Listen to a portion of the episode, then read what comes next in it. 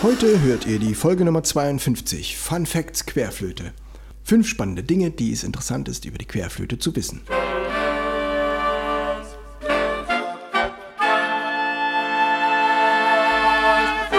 Taylors Bläser Podcast, der Wegweise zum Lernen, Spielen und Unterrichten von Holz- und Blechblasinstrumenten. Hallo und herzlich willkommen, liebe Bläserfreunde, zur Folge 52 Fun Facts Querflöte. Fünf interessante Dinge über die Querflöte. Erstens, die Flöte hieß zur Renaissancezeit noch Flûte Traversière in Deutschland. In Frankreich nannte man sie Flûte Allemand und in England German Flute. Das heißt, die quer zu spielende Flöte war aus Deutschland bekannt.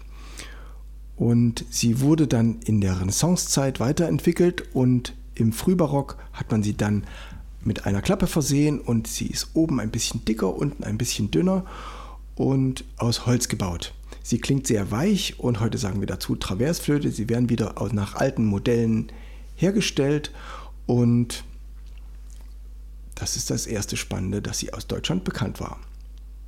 Zweitens, auf der Querflöte ist der Ansatz mehr Arbeit. Hatten wir eine Blockflöte, da spielen wir hinein und der Windkanal bringt die Luft auf die Schneidekante.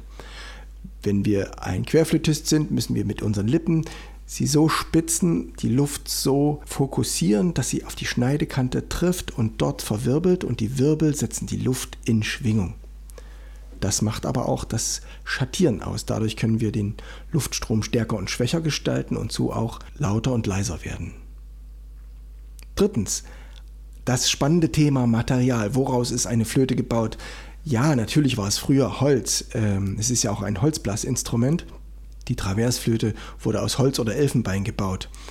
Und schon Theobald Böhm, der wichtige Erfinder, der um 1850 die neuen Klappen rangebaut hat und die Flöte zylindrisch gemacht hat, hat schon Modelle aus Metall gebaut, aber das hat sich erst um 1900 etwa durchgesetzt.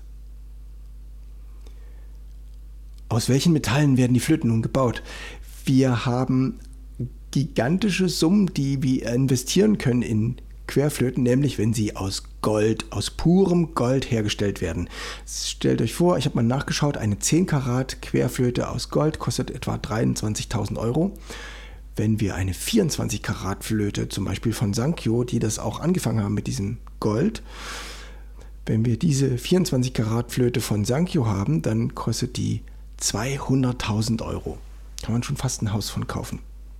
Das ist doch echt spannend. Und ähm, natürlich ist die häufigste Flöte, die man im Orchester spielt, aus Silber.